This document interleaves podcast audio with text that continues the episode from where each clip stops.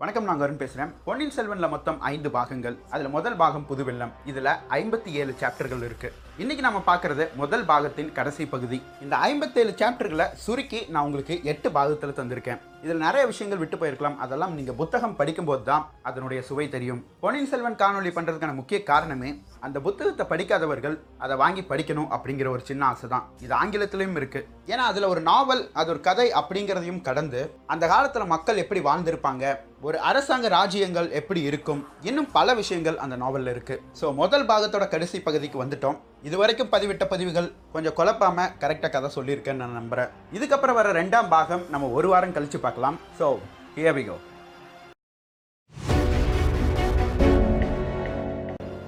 வந்தியத்தேவன் குந்தவை பிராட்டி கொடுத்த ஓலையை எடுத்துட்டு இலங்கைக்கு புறப்பட்டு போயிட்டான். அதே சமயம் காஞ்சிபுரத்துலேயும் மகாபலிபுரத்துலேயும் என்ன நடந்துட்டு இருக்கு அப்படிங்கிறத நம்ம கொஞ்சம் பார்த்துருவோம். மகாபலிபுரத்தின் கடற்கரையில் இருந்து இலங்கைக்கு போக வேண்டிய நெல்மணிகளை ஏத்திட்டு இருக்காங்க. இந்த சமயம் ரதத்துல ஒரு மூணு பேர் வர்றாங்க. ஒன்னு ஆதித்ய கரிகாலன் இன்னொன்று பார்த்திபேந்திர பல்லவன். இவன் பல்லவர் வம்சத்தில் வந்தவன். இப்போ ராஜ்ய இல்லாதங்காட்டிக்கு ஆதித்ய கரிகாலனுக்கு பக்கபலமாக இருக்கான். உயிர் நண்பனும் கூட. மூணாவது மலையமான். இவர் ஆதித்ய கரிகாலனோட தாத்தா. ரதத்தில் போயிட்டு இருக்கும்போதே ஆதித்ய கரிகாலன் சொல்கிறான் அந்த பழுவேற்றையர்களுக்கு என்ன ஒரு திமிர் இருக்கணும்? என்னுடைய பேரை சொல்லிட்டு வந்தவனை ஒற்றன்னு குற்றம் சாட்டி அவனை பிடிச்சி தர்றவங்களுக்கு ஆயிரம் பொற்காசுகள்னு சொல்லி பரிசு அறிவிப்பாங்க. இது எனக்கு ஏற்பட்ட மிகப்பெரிய ஒரு அவமானம் அப்படின்னு சொல்லும்போது பார்த்திபன் அவன் குறுக்கிடுறான். இளவரசர் ஒரு விஷயம் நான் உங்ககிட்ட சொல்றேன். வந்தியத்தேவன் மிக சிறந்த வீரம் தான் நான் இல்லைன்னு சொல்ல. ஆனா அவன் அவன் வேலையை மட்டும் செய்ய மாட்டான். அவனுக்கு சம்மந்தம் இல்லாத வேலைகள்லையும் தலையை விட்டுட்டு மாட்டிக்குவான். நான் அதனால தான் உங்ககிட்ட சொன்னேன். ஓலையை கொண்டு போறதுக்கு வந்தியத்தேவன் வேண்டாம். வேற யாராவது கிட்ட கொடுத்து விடலான்னு. இப்போ அவங்க போய் என்னென்ன வம்பு பண்ணானோ தெரியல. வந்தியனை பிடிக்கிறதுக்கு அரச கட்டளையே விட்டுருக்காங்க அப்படின்னு சொல்றான். அதுக்கு ஆதித்ய கரிகாலன் மறுமொழி சொல்றாரு. அப்படி வந்தியத்தேவனுக்கு உனக்கு என்னதான் பிரச்சனை? ரெண்டு பேருமே என்னுடைய நண்பர்கள். ஆனா நீ எப்ப பார்த்தாலும் அவன் மேல தப்பு சொல்லிட்டே இருக்க. இது எனக்கு கொஞ்சம் வருத்தமா இருக்கு அப்படின்னு சொல்லிட்டு மலையமான பாக்குறான். என்ன தாத்தா நாங்க இவ்வளவு பேசுறோம் நீங்க எதுவுமே பேச மாட்டேறீங்க அப்படின்னு சொல்லும்போது மலையமான் சொல்றாரு ரதத்தை கொஞ்சம் ஓரத்தில் நிறுத்துங்க. நம்ம அந்த கடற்கரையோர உட்காந்து பேசுவோம் அப்படின்னு சொல்லிட்டு மூணு பேர் உட்காந்து பேசுகிறாங்க அப்போது மலைமான் சொல்கிறாரு எனக்கு ஒரு விஷயங்கள் தெரிய வந்தது.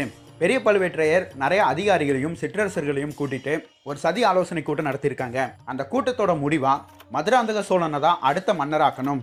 ஆதித்ய கரிகாலனுக்கும் அருள்மொழிவர்மருக்கும் அரசுரிமை வரக்கூடாது அப்படின்னு சொல்லி ஒரு சதி திட்டம் தீட்டியிருக்கிறாங்க. இதுக்கு நிறைய பேர் பெரிய பழுவேற்றையருக்கு சம்மதமும் தெரிவிச்சிட்டாங்களாம். நீ அனுப்பினிய ஒரு தூதுவன். வந்தியத்தேவன். அவனும் சதி ஆலோசனை கூட்டம் நடந்தப்போ கடம்பூர் சம்புவரையன் மாளிகையில் தான் இருந்தானாம். நான் முதல்ல வந்தியத்தேவன் மேலே கொஞ்சம் சந்தேகப்பட்டேன். ஆனால் அதுக்கப்புறம் கிடைச்ச தகவலின்படி அங்கே இருக்கிற கந்தன்மாறன் அவனுடைய நண்பனாமாம். அவனை பார்க்கறக்காக போயிருக்கான். அந்த நாள் தான் சதி ஆலோசனை கூட்டம் நடந்திருக்கு. அப்போ ஆதித்ய கரிகாலன் மலையமான பார்த்து கேட்குறான் அப்படி பழுவேற்றையர்களுக்கு என்னதான் வேணுமா அப்படியே நம்ம மேலே இவ்வளோ வஞ்சகம் வச்சிருக்காங்க. இலங்கைக்கும் நெல்மணி அனுப்ப மாட்டேறாங்க இப்போ இலங்கையில் இருக்கிற அருள்மொழிவர்மர் அவனோட படை கொண்டு அனுராதபுரத்தை கைப்பற்றிட்டாங்களாம். இது ஒரு மிகப்பெரிய வெற்றி தானே சரி யார் எப்படி போனாலும் பரவாயில்ல. என்னுடைய தம்பிக்கு நான் இருக்கேன் பக்கபலமா. கொஞ்ச நேரத்தில் எனக்கும் ஒரு யோசனையெல்லாம் தோணுது. இலங்கையில் அவன் ரொம்ப கஷ்டப்பட்டு இருக்கான் நான் இங்கே பொன் மாளிகை கட்டிட்டு இருக்கேன் இந்த சரக்கு கப்பலில் ஏறி இலங்கை போய் அவனுக்கு பக்கபலமாக நின்று இலங்கையை முற்றிலும் வென்றுட்டு வரலாமா அப்படின்னு கூட எனக்கு யோசனை வருது. நீங்கள் என்ன சொல்கிறீங்க தாத்தா? அப்படின்னு சொல்லும்போது பார்த்திபேந்திரன் குறுக்கிட்டு இப்போவே கிளம்போம் நானும் உங்களோட வரேன். அருண்மொழிவர்மருக்கு மிகப்பெரிய ஒரு வெற்றியை தேடி கொடுத்துட்டு அதுக்கப்புறம் எல்லாரும் சேர்ந்து திரும்பி வரலாம் அப்படின்னு சொல்கிறான் பார்த்திபேந்திரன் அதுக்கு மலைமான் சொல்கிறாரு நீங்கள் ரெண்டு பேரும் அவசர புத்திக்காரங்க புத்திக்காரங்கன்னு அப்பப்போ காட்டுறீங்க.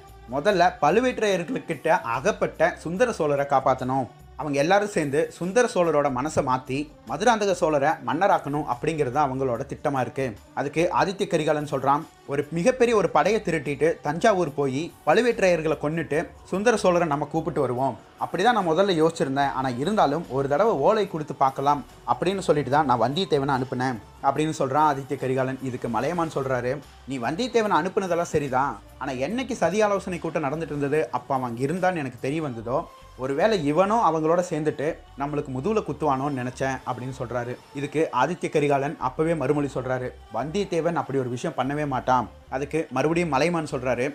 ஆமாம் வந்தியத்தேவன் அந்த மாதிரி பண்ண மாட்டாங்கிறது அதுக்கப்புறம் ஒரு செய்தி வந்துச்சு அதில் தெரிஞ்சுக்கிட்டேன். அந்த சதி ஆலோசனை கூட்டத்தில் ஒரு நபராக இருந்த அவனுடைய நண்பன் கந்தன் மாறனை முதுகுல குத்திட்டு ஓடிட்டானா?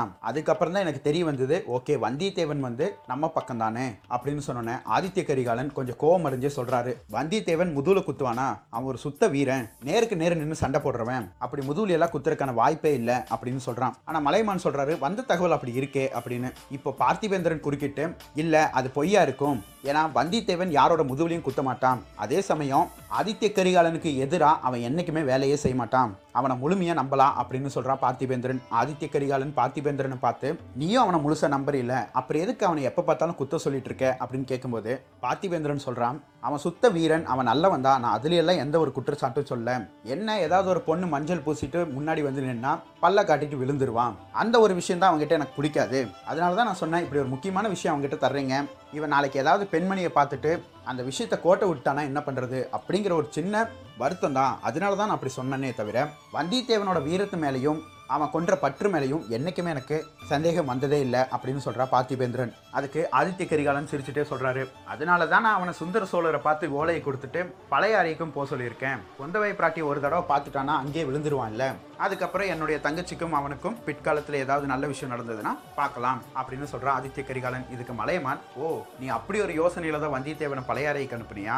சரி பழைய அறையிலேருந்து ஏதாவது தகவல் வந்துச்சா? அப்படின்னு கேட்கும்போது இல்லை சுந்தர சோழரை பார்த்து தான் ஓலை கொடுத்ததாகவும் பழைய அறைக்கு போய் குந்தவை பிராட்டியை பார்த்தும் ஓலையை கொடுத்ததாகவும் செய்தி இருக்கு. ஆனா குந்தவை பிராட்டி கிட்ட இருந்து நம்மளுக்கு எதுவும் மறு ஓலை வரல. எல்லா நேரமும் காத்து கொண்டு இருக்கிறேன் அப்படின்னு சொல்றான். அப்போ மலையமான் ஒரு ஐடியா சொல்றாரு. சரி நீங்க யாராவது ஒருத்தர் இலங்கைக்கு போய் முதல்ல அருள்மொழிவர்மரை இங்க கூட்டிட்டு வாங்க. குந்தவை பிராட்டியும் காஞ்சிபுரத்துக்கு வர சொல்லிடுவோம் நம்ம மூணு பேரும் பேசி முடிவெடுத்ததுக்கு அப்புறம் தஞ்சைக்கு போய் போரிடுறதுனாலும் போரிடலாம். இல்லை அரசாங்க அரசியல் பயன்படுத்தி ராஜ்யத்தை மீட்டு கொண்டு வரனாலும் மீட்டு கொண்டு வரலாம் அப்படின்னு ஐடியா கொடுக்குறாரு. இதுக்கு ஒத்துக்கிட்ட பார்த்திபேந்திரும் ஆதித்ய கரிகாலனும் பார்த்திபேந்திரன் சொல்கிறான் நாளைக்கே நான் கிளம்புறேன்.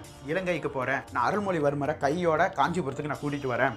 அப்படின்னு சொல்கிறான் பார்த்திபேந்திரன். அதுக்கப்புறம் இன்னொரு விஷயமும் சொல்கிறான் நீங்கள் சொன்ன மாதிரி குந்தவை பிராட்டியை பார்த்து அவன் மனசை பறி கொடுத்துட்டானா? பிரச்சனை இல்லை.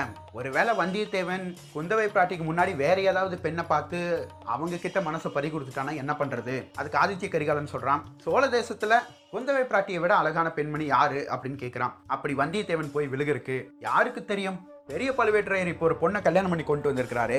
இளையராணி நந்தினி தேவியை ஒரு வேளை பார்த்தா கூட அவன் மனசு பறி கொடுத்துடலாம் இல்லையா?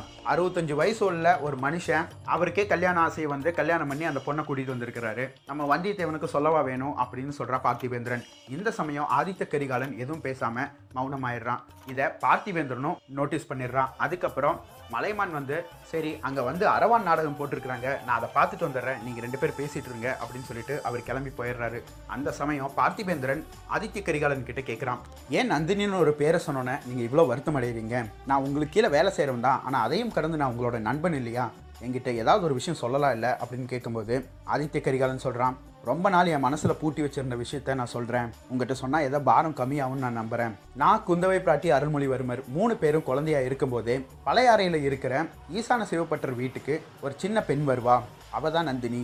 அப்போவே நாங்கள் அவங்களோட சேர்ந்து விளையாடுவோம். நான் நந்தினி கூட அதிகமாக விளையாடுவேன். அப்போவே குந்தவை பிராட்டிக்கு அது பிடிக்காது. அதுக்கப்புறம் சோழர்களுக்கும் பாண்டியர்களுக்கும் ஒரு மிகப்பெரிய போர் நடந்து அதில் பாண்டிய தேசத்தின் மன்னரான வீரபாண்டியன் இலங்கைக்கு ஓடி போய் ஒளிஞ்சுக்கிட்டான்னு ஒரு செய்தி வந்தது.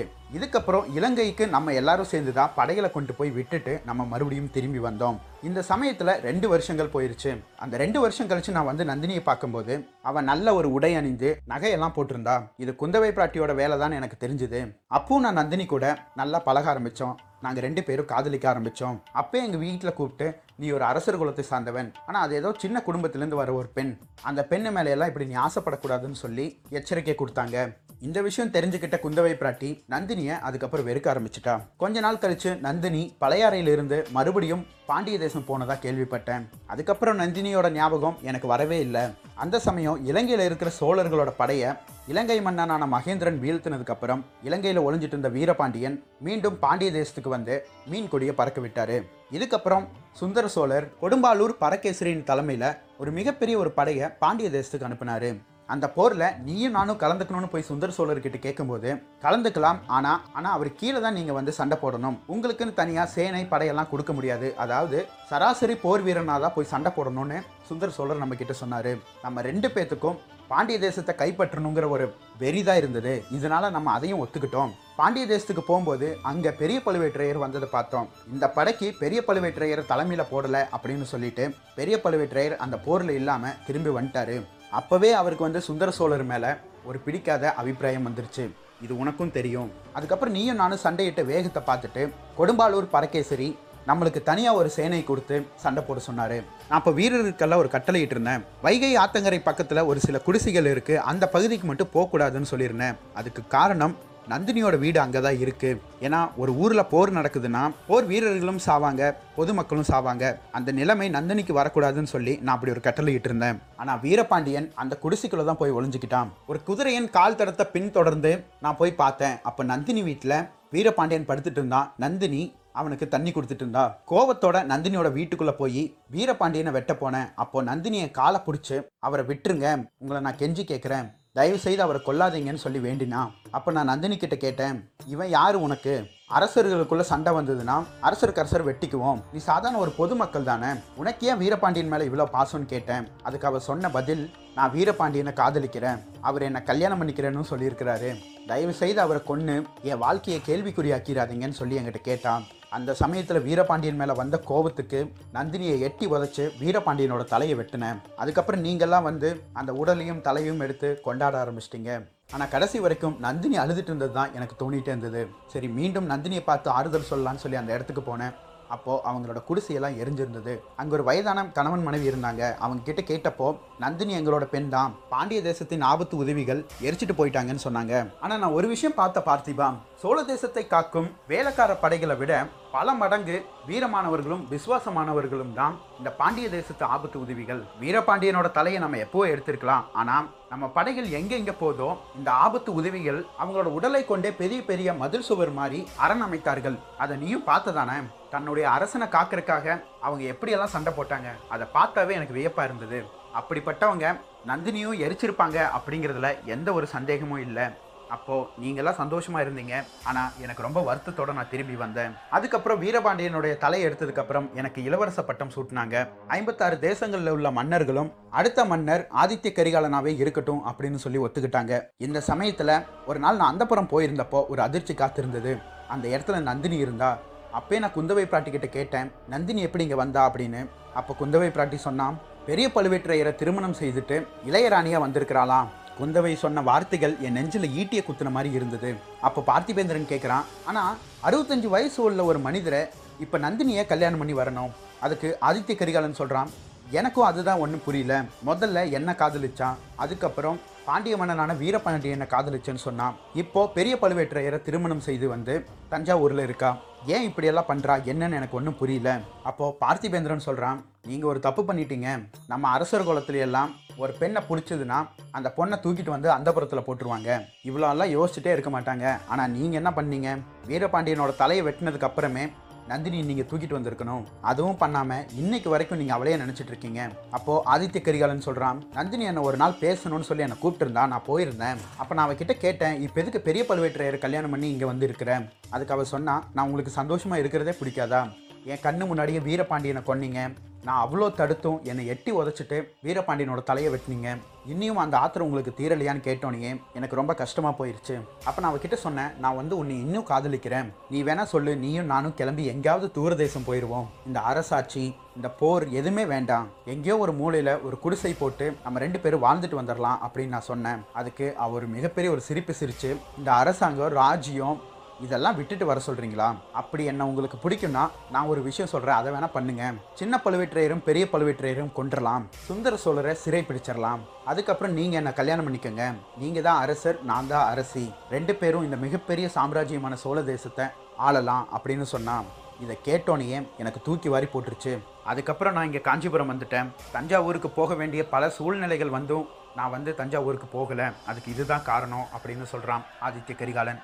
இதை கேட்ட பார்த்திபேந்திர பல்லவன் அந்த நந்தினி நிஜமாலுமே ஒரு மாய மோகினி தான் இப்படி ஒரு வஞ்சகம் அவளோட மனசுக்குள்ள வச்சுட்டு தான் பெரிய பழுவேற்றையரை கல்யாணம் பண்ணி இங்கே வந்திருக்காளா நீங்கள் இப்போ ஒரு கட்டளை இருங்க நான் இலங்கை போல நேராக தஞ்சாவூர் போய் அந்த நந்தினியை கொண்டு போட்டு அதுக்கப்புறம் நான் இலங்கை போகிறேன் அப்படிங்கிறான் பார்த்திபேந்திர பல்லவன் இது அவங்க பேசிட்டு இருக்கும்போதே மலையமான் வந்துட்டாரு. நீங்கள் இனி தூங்கலையா? இவ்வளோ நேரம் என்ன பேசுறீங்க? அப்படின்னு கேட்கும்போது பார்த்திபேந்திர பல்லவன் சொல்கிறான் இல்லை நாளைக்கு நான் இலங்கை கிளம்புறேன்ல. அதை பற்றி தான் ரெண்டு பேர் பேசிக்கிட்டு இருந்தோம். சரி நீ இலங்கை போய் அங்கே இருக்கிற அருள்மொழிவர்மரை இங்கே காஞ்சிபுரத்துக்கு கூட்டிகிட்டு வந்துரு. அதுக்கப்புறம் பழையாறையில் இருக்கிற குந்தவை பிராட்டிக்கும் ஒரு செய்தி அனுப்பிடுங்க அவங்களையும் காஞ்சிபுரத்துக்கு வர சொல்லிடுவோம் அதுக்கப்புறம் நம்ம எல்லாரும் பேசி ஒரு முடிவெடுப்போம் அப்படின்னு சொல்கிறாரு மலையமான். ஆதித்ய கரிகாலன் கிட்டேருந்து எந்த ஒரு மறுமொழியும் வரல. அது ஏன்னு பார்த்திவேந்திர பல்லவனுக்கு தெரியும். கிட்டத்தட்ட சிறிய வயதில் ஆதித்ய கரிகாலனுக்கு தோன்றிய அந்த முதல் காதல் நந்தினியை மறக்க முடியாமல் இருக்கிற அந்த வழி எல்லாம் இன்னியும் ஆதித்ய கரிகாலனோட மனசுக்குள்ள அப்படியே இருக்கு அப்படிங்கிறத உணர்ந்தா பார்த்திபேந்திர பல்லவன். சரி முதல்ல இந்த சதி திட்டத்துக்கு ஏதாவது ஒரு வழி பண்ணுவோம். அதுக்கு அருள்மொழிவர்மர் காஞ்சிபுரத்துக்கு வந்தாதான் சரியாகும். நாளைக்கே கிளம்போம் அப்படின்னு ஒரு முடிவு எடுக்கிறான் பார்த்திபேந்திர பல்லவன். இந்த சமயத்தில் அருள்மொழிவர்மரை காஞ்சிக்கு கூட்டிட்டு வர சொல்லி ஆதித்ய கரிகாலன் பார்த்திபேந்திரனை அனுப்ப அதே அருள்மொழிவர்மரை பழையாறைக்கு கூட்டிட்டு வா அப்படின்னு சொல்லி குந்தவை பிராட்டி வந்தியத்தேவன் அனுப்பியிருக்காங்க. இதில் யார் முதல்ல அருள்மொழிவர்மரான ராஜராஜ சோழனை பார்க்க போகிறாங்கங்கிறது தெரியல. ஆல்ரெடி பார்த்திபேந்திர பல்லவனுக்கும் வந்தியத்தேவனுக்கும் ஆகாது. இப்போ அவங்க செய்ய போகிற காரியங்களும் எதிர்மறையாக இருக்கு. இவங்க ரெண்டு பேரும் போய் அருள்மொழிவர்மர்கிட்ட சொன்னாலும் அருள்மொழிவர்மர் என்ன முடிவெடுக்கிறாரு அப்படிங்கிறதும் நம்மளுக்கு தெரியாது. அடுத்த கட்ட காட்சிகள் எப்படி நகருது அப்படிங்கிறத விரைவில் காண்போம். நன்றி.